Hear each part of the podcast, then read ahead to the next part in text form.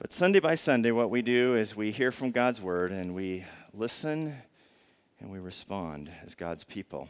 You ready to hear from his word this morning? Hebrews chapter 10. Pastor Jared will be speaking, preaching out of verses 19 to 39. I'll read these for us.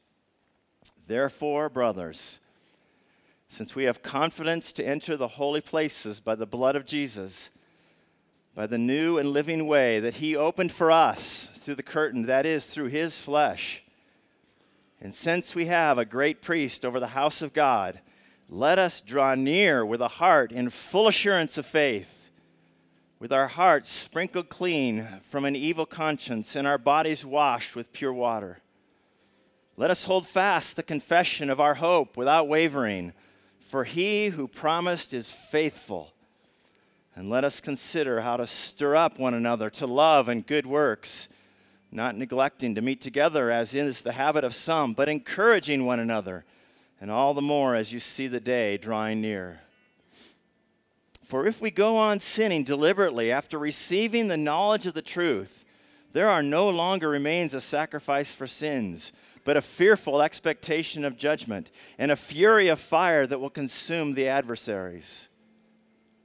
Anyone who has set aside the law of Moses dies without mercy on the evidence of 2 or 3 witnesses.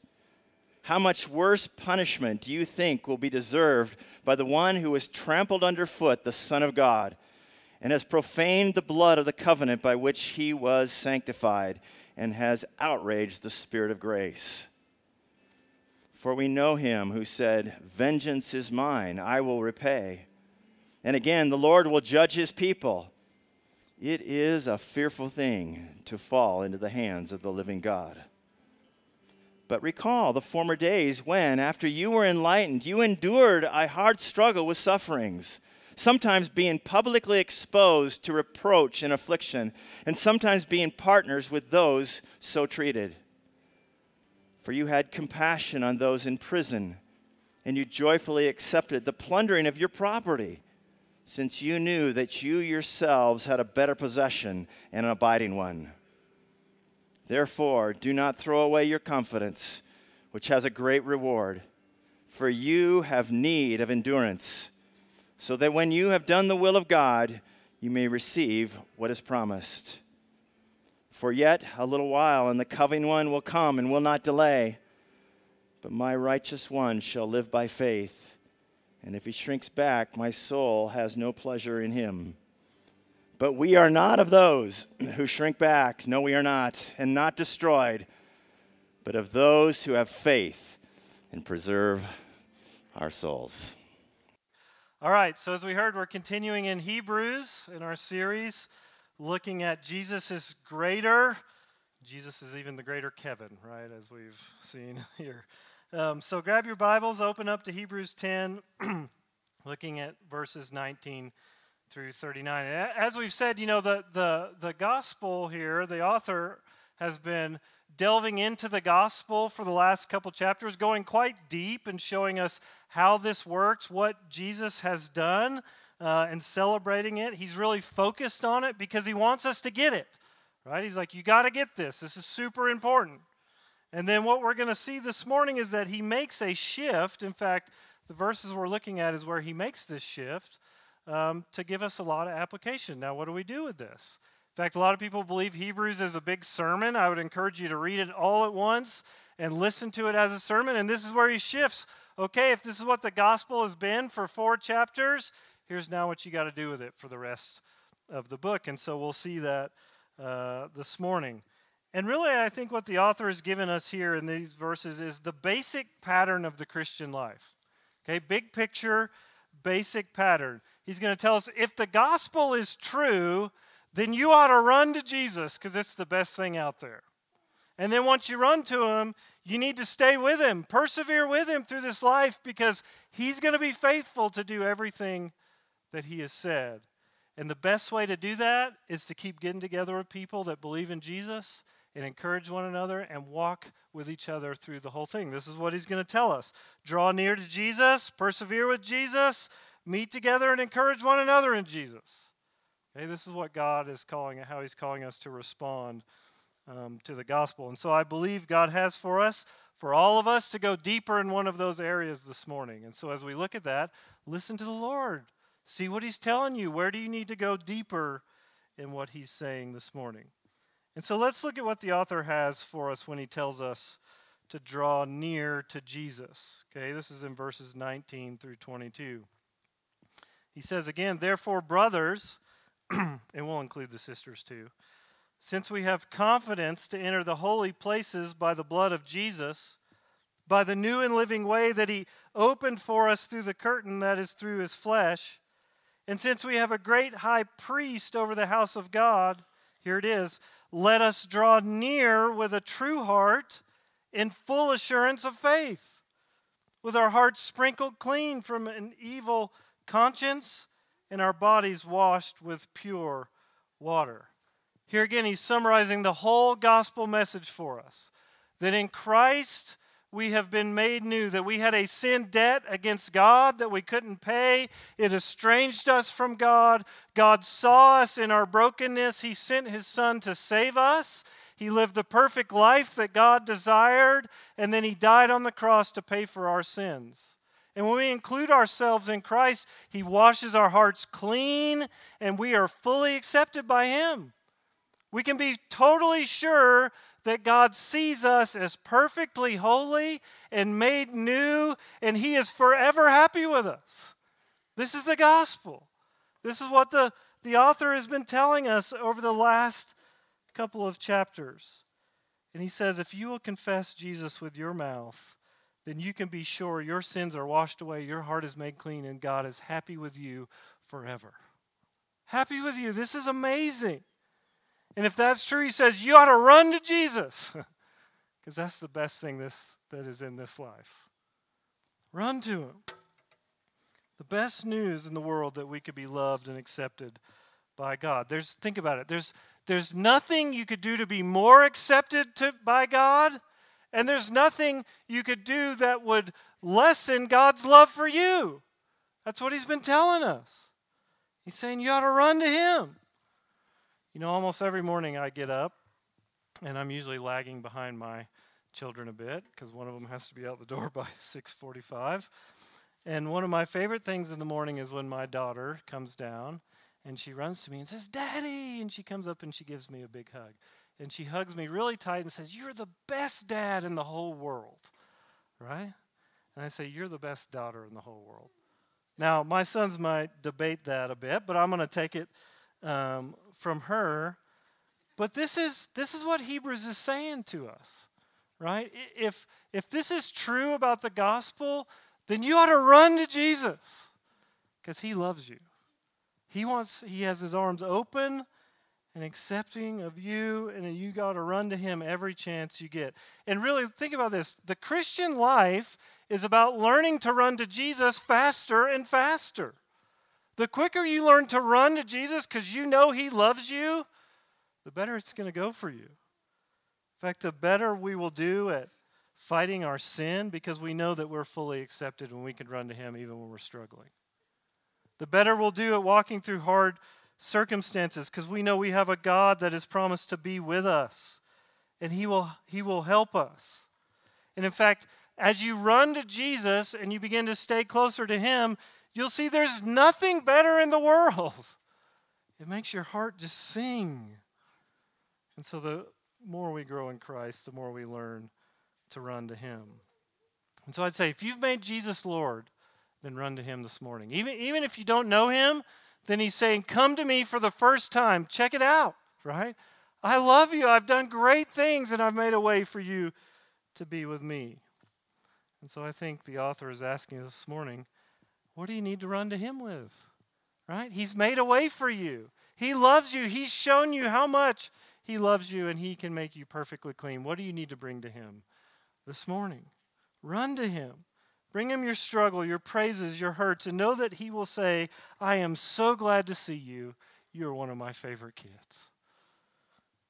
So this is the first part of the Christian life that the author gives to us. Draw near to Jesus. If this gospel is true, then you ought to run to Jesus, because it's really good. And then this is the second part of the Christian life he gives us. He says now, persevere with Jesus. Hebrews 10, 23, and then 26 through 31. Look at 23. It says again, based on what Jesus did, let us then hold fast the confession of our hope without wavering, for he who promised is faithful. Okay, this is an interesting verse. I love Hebrews puts these almost seemingly contradictory ideas together. We saw that last week, that we're accepted and yet we're growing in. And here he has our confession, holding fast our confession, and yet God is faithful. Okay, so we're going to see how these work together. He's calling us to persevere in Jesus. When he says hold fast our confession of hope, it means basically hold on to your heart's acceptance of the gospel. The fact that you have said, I believe this gospel truth and I want to live for him, right? The hope that God will save you from your sins now and teach you how to grow in him, and that one day you'll have eternal life from him. He says, hold on to that. Okay, don't let it go. Don't let anything cause you to stray from this truth, because it's the most important truth that has ever come to mankind. And we know that the world and Satan, they try to steal away that hope at every turn, right? Satan's whole mission in this world is to get you to turn from that hope, to be hopeless. And so he's saying we got to persevere. In fact, this is one of the most important words in the Christian life, is persevere. Keep going, get up, because you got a Father that loves you. He's made a way in Christ. And it's so easy to get focused on all the pressing circumstances and the hurts around us and take our eyes off the gospel. And so how are we able to do that? How are we able to hold on to the hope that God has given us? It's actually right here in this verse. We can hold on because we know that God is faithful. What he's saying to us is we have to ground our hope in God's character, in his faithfulness. Listen, your ability to hang on is not based in you. It's based on what God has done and what he will do. Okay? It's turning and looking at these things. We can read the Bible and look at God's faithfulness over thousands of years to save many, right? To lead people to him. The fact that Jesus did come and fulfill all the promises should be proof enough to us to hold on to the hope. It's going to happen. He will save you. He is coming back, as this passage is telling us.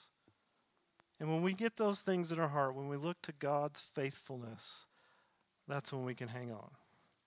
I kind of picture it like a roller coaster, right? You get in this roller coaster, and what do they say to you?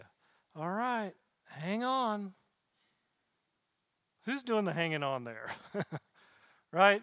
This roller coaster I get strapped into, and it will make it all the way to the end. And there's going to be some ups and downs, and there's going to be things that make me feel sick and things I don't like, but it will get me back to the end of the track.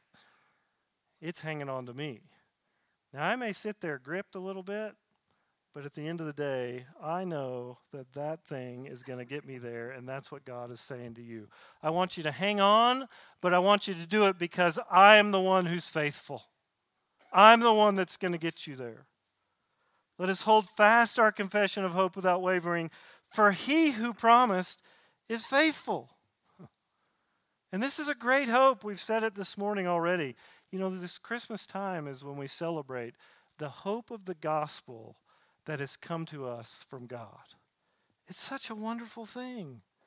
The beauty of the Christmas season is that light is interrupting the darkness and the cold of winter.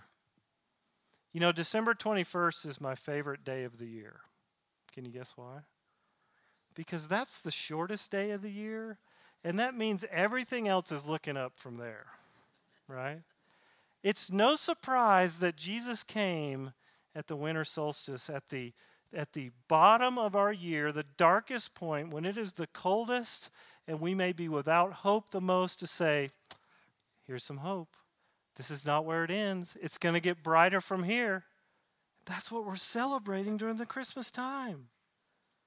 We cling to the hope that in Jesus, and it brings us joy and peace in the middle of life. In fact, this really is the fruit of hope. When you have a hope, You have great joy and peace no matter what goes on. When you have this sure hope that God is going to do exactly what he says, puts a little pep in your step, right? I had this year. You know, when you have a sure hope, it changes your day. And nothing is sure in this life, but things get pretty sure sometimes. And Amy, my wife, you know, she hasn't worked for many years now because she's been taking care of our kids. That was a decision we made to invest in our kids, and this is the first year that she's been working again. And when she had done one of her first deals this year and had a paycheck for sure on the way, that brought me some joy, right? When you have a sure hope that things are going to get a little better, it brings you a lot of peace and joy.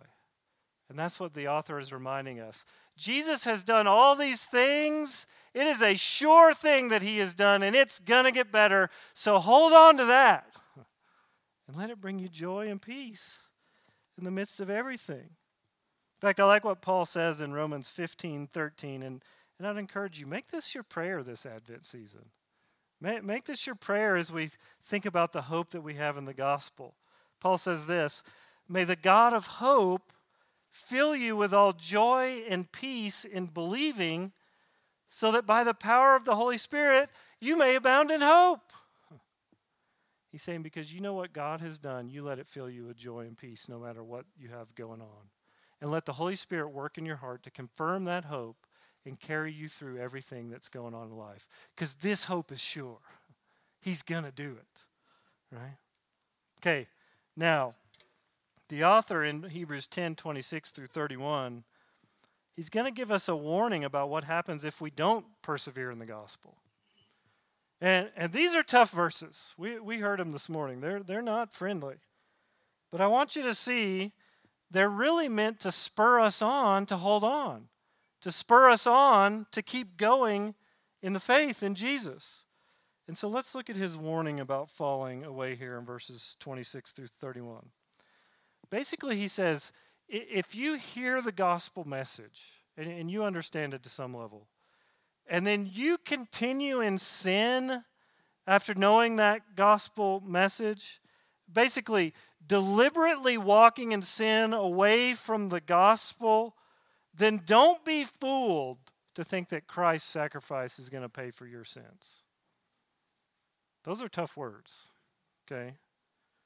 In fact, he's saying, be warned that if your lifestyle is to deliberately rebel against God and everything that he is saying to us, even though you know the right thing to do, then you can expect not hope and mercy and love, but judgment. And he says it with the fury of fire that will consume the adversaries. I mean, this is strong language, right? These are the passages of the Bible that keep us up at night. And I just want to say, if you've ever wrestled with this one, and I know many of you have, you've mentioned it to me before, we have to take these and we have to balance them with the rest of Scripture, okay? We got to take this in the whole context of what God has said to us. And sometimes these verses are hard for us because we have friends and we have family members that seemingly have been walking with God and they have abandoned God altogether, and we're worried for them. Okay? And these are serious verses, and they're serious for a reason. The author wants to wake us up to the seriousness of sin and walking away from God, to even consider our lives and go, am I following Jesus? Do I have a hope of good things, or do I have a judgment to come? I want to say the deliberate sin here that the author is talking about, he's not talking about you wrestling deeply with sin and falling into it occasionally. That's not what he's talking about. He's not talking about unintentional sins where you do things and you didn't even realize that was something God didn't want you to do. In fact, it's sometimes funny to talk with new believers and they, you know, they're going along and love Jesus, and then they do some things and then they see in the Bible, that's not what God had for me. They go, wow, I didn't even know that, right? And they begin to change their heart. It's not even talking about impulsive sin where we get caught up in the moment and we just do stupid things. That's not the sin this is talking about. This is talking about knowing who God is, the way He calls us to live, and basically you give God the bird. Saying, I'm going to do it my way, God. I want no part of you. I like what I'm doing. Stay out of my life. And this sin is the very heart of rebellion that estranged Adam and Eve from God in the garden. And here's the scary thing. When you look at God and say, I don't want you in my life, He says, go ahead, knock yourself out. Have at it. See what it's like. See what a life without me is like. And I want to say, too, that, listen, God is gracious to warn us of these things. Right? He's saying, look it, by the way, if you walk away from me, that road leads to destruction. It doesn't have to, but that's where that goes. And as it says there in verse 30 and 31, it's a fearful thing to fall in the hands of a living God. I don't want to be in that position. Hebrews 10, 28 and 29, it goes on to remind us. It says, hey, look, remember what happened to the Israelites when they refused to follow the law of Moses. God disciplined them, and some of them were destroyed. And if you think that was bad, then if you walk away from who Jesus is, God is going to be furious. I don't want God to be furious at me. And listen, I want to say this. Believers don't do this. This is not the heart of believers to walk away from God. Believers will eventually yield to the Spirit's work in their life. If you're a believer, this won't be you, as we're going to see. This kind of sin points to an unregenerate heart. I believe that what he's talking about here is people that know what the gospel message is, and yet they refuse God, and their hearts have never been changed by the gospel, and so they walk away. They've had the offer of salvation, the contract on the table, and they say, nah, I'll do it my way. This is not talking about believers that were once saved and then became unsaved, because that is impossible. Because as you said, it's God who holds our salvation. Listen, if we held our salvation, we'd screw it up. I know me too well. I wouldn't get 30 seconds into it and I'd be done. A believer may sin deliberately at times. And listen, every time you sin, it is deliberate, by the way. You make a decision to do it. And you may even sin for a long time, but ultimately a believer's heart will be pricked and softened by the Spirit, and they will come back and they will repent. They will yield to God because it's God who's working in them. Part of the great hope we have in Jesus is that God is the one doing the work in us. And if it's Him doing the work, He's going to see us all the way to the end. This is what Philippians 1:6 says, I am sure of this, that He who began a good work in you will bring it all the way to completion at the day of Christ. He's not going to drop you along the way. Philippians 2:13 in the New Living says this, for God is working in you, giving you the desire and the power to do what pleases Him. It's God doing the work. That's the hope. When we place our souls in His hands, He will see to it that we get all the way to the end. And He's warning us, make sure you've put your heart in His hands so that you will get there. God is gracious to warn us over and over again in Scripture of the consequences of not following Him. And here He's asking us to check your hearts. Are you following Him? Have you made Him His Lord? Are you submitting to His will? Is your heart willing to follow Him? And believers hear these passages and they're spurred on to get it right with God. And if you're a believer in Jesus, you can be sure that you won't end up in this place. In fact, Hebrews 10, 35 and 36, it says, look it, don't throw away your confidence or faith because it has great reward. You have need of endurance so that when you've done the will of God, you may receive what is promised. I love that phrase, you're in need of endurance. Do you feel like you're in need of endurance this morning? It's hard to live out the Christian life, right? It's hard.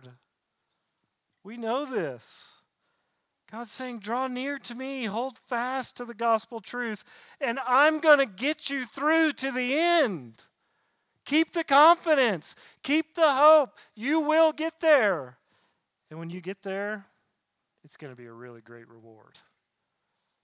And it's not based on what you've done. This is based on Christ and what he's done. So we can keep going. And he says, when you get there, you're going to get salvation and eternal life, and you'll be in the presence of God forevermore. The reward is so great. Don't throw away your confidence in what we're walking in. The world wants to take away our hope, get us sidetracked, and there is great danger. And if we walk away from God, and yet God says, I'm doing a work in you, and if you'll walk with me, we'll get there, and you will get the reward. It's going to be really, really good. And then look at this third imperative that the author gives us. This is really the third part of the Christian life. He said, look at, draw near to God. He's saying, persevere to the end. And then he gives us a little instruction about really how we're going to do this. That if we're going to do this, we need to meet together and encourage one another in Jesus. Okay, this is Hebrews 10:24 through 25. So again, based on who Jesus is and what he's done, verse 24, and let us consider how to stir one another up to love and good works, not neglecting to meet together as is the habit of some, but encouraging one another, and all the more as you see the day drawing near.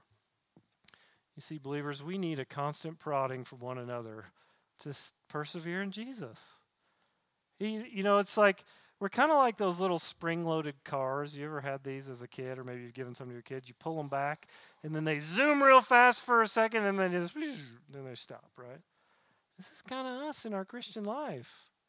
Week to week, we may shoot out of this door on Sunday morning. We're going for Jesus, but by about Friday night, we're done, right? And he's saying if we're going to persevere, we're going to draw near to Jesus, we're going to keep going, we got to be pulled back and wound up again. And that's what we do when we get together. God's best plan to motivate Christians to persevere in the faith has been regularly gathering in the body of Christ. We do that on Sunday mornings. We do that in different groups throughout the week, regularly gathering to motivate each other, to encourage each other, to remind us of the hope that we have in Christ. I can honestly say, besides spending personal time with the Lord, there has been nothing more important in my growth as a Christian than being part of a church community. Bar none, nothing. Nothing. My Christian walk with God would not be where it was had I not regularly met with Christians and been filled up and motivated and reminded and challenged. And beyond that, I can say all of the best friends I've had in life come out of the church. I'm still friends with guys from the 2nd and 3rd and 7th grade that I was in Sunday school with, and we still call each other and text every week and make sure we're walking with Jesus. We encourage one another to keep walking with Jesus. Listen, you've got to walk with other believers if you're going to persevere. And when the body gathers, see, we get this tangible experience of God's love towards us. See, God designed the body in a way that each one of us has the Holy Spirit, and when you come here and you allow yourself to be ministered to by another believer, it's God working through that person to you. And vice versa, God gets to work through you to another person. This is the beauty of gathering together. This is the way God motivates us and keeps us going. And through the years, it's been friends at church that Jesus has used to encourage me when I'm down. You ever experienced that? Remind me of the hope when I've forgotten what hope is. In fact, Kevin this week was telling me, come on, Jared, stop saying I hope so. This is a sure hope, right? Keep going. Believe what God has said. Correct me when I'm living in sin. Motivate me when I'm apathetic towards the gospel. There are people that I've shared my greatest joys with and my greatest sorrows with. I've never laughed harder and been more joyous than worshiping with friends in the church, and I've never cried harder with friends in the church when we've experienced loss together. This is God's plan.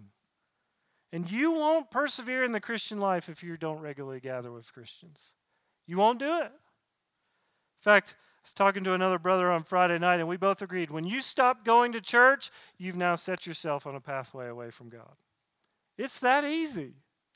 And I've seen it time and time again. People who stop attending church begin to drift into sin, begin to lose their way, begin to question God.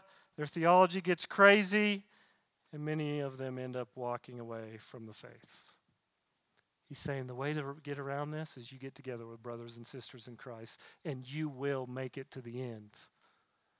This is how we persevere. So I want to challenge you as we come into the new year. Would you make gathering with the body of Christ regularly? Would you commit to doing that? Many of you do that, right? That's why you're here this morning. But some of you struggle with it. And I want to challenge you. He's saying this is part of the Christian life. Draw near to Jesus, persevere, and gather with Christians. It's that simple. And you will grow, and you will change, and God will be with you. And, you know, we always have our yeah buts, right? Yeah, but I've been hurt by people in the church. Yeah, you've been hurt by people out of the church, too. That's because we live in a broken world. And our sin natures come against each other, and we're going to hurt each other. And I want you to see this. God designed the church where broken people would come together around the gospel, and we're going to run into each other. That's his plan. He wants you to get hurt by somebody else in this room so that you learn how to extend the gospel to them. You learn how to love that person when they're unlovable, and you learn to extend them the forgiveness that Jesus has extended to you. And when you both do that together, then you're going to grow in Jesus. And you're going to persevere. You're going to keep going. And so I want to challenge you to commit to being in a body of believers in this new year. And he also tells us this. When we meet together as a body, we have jobs to do, right?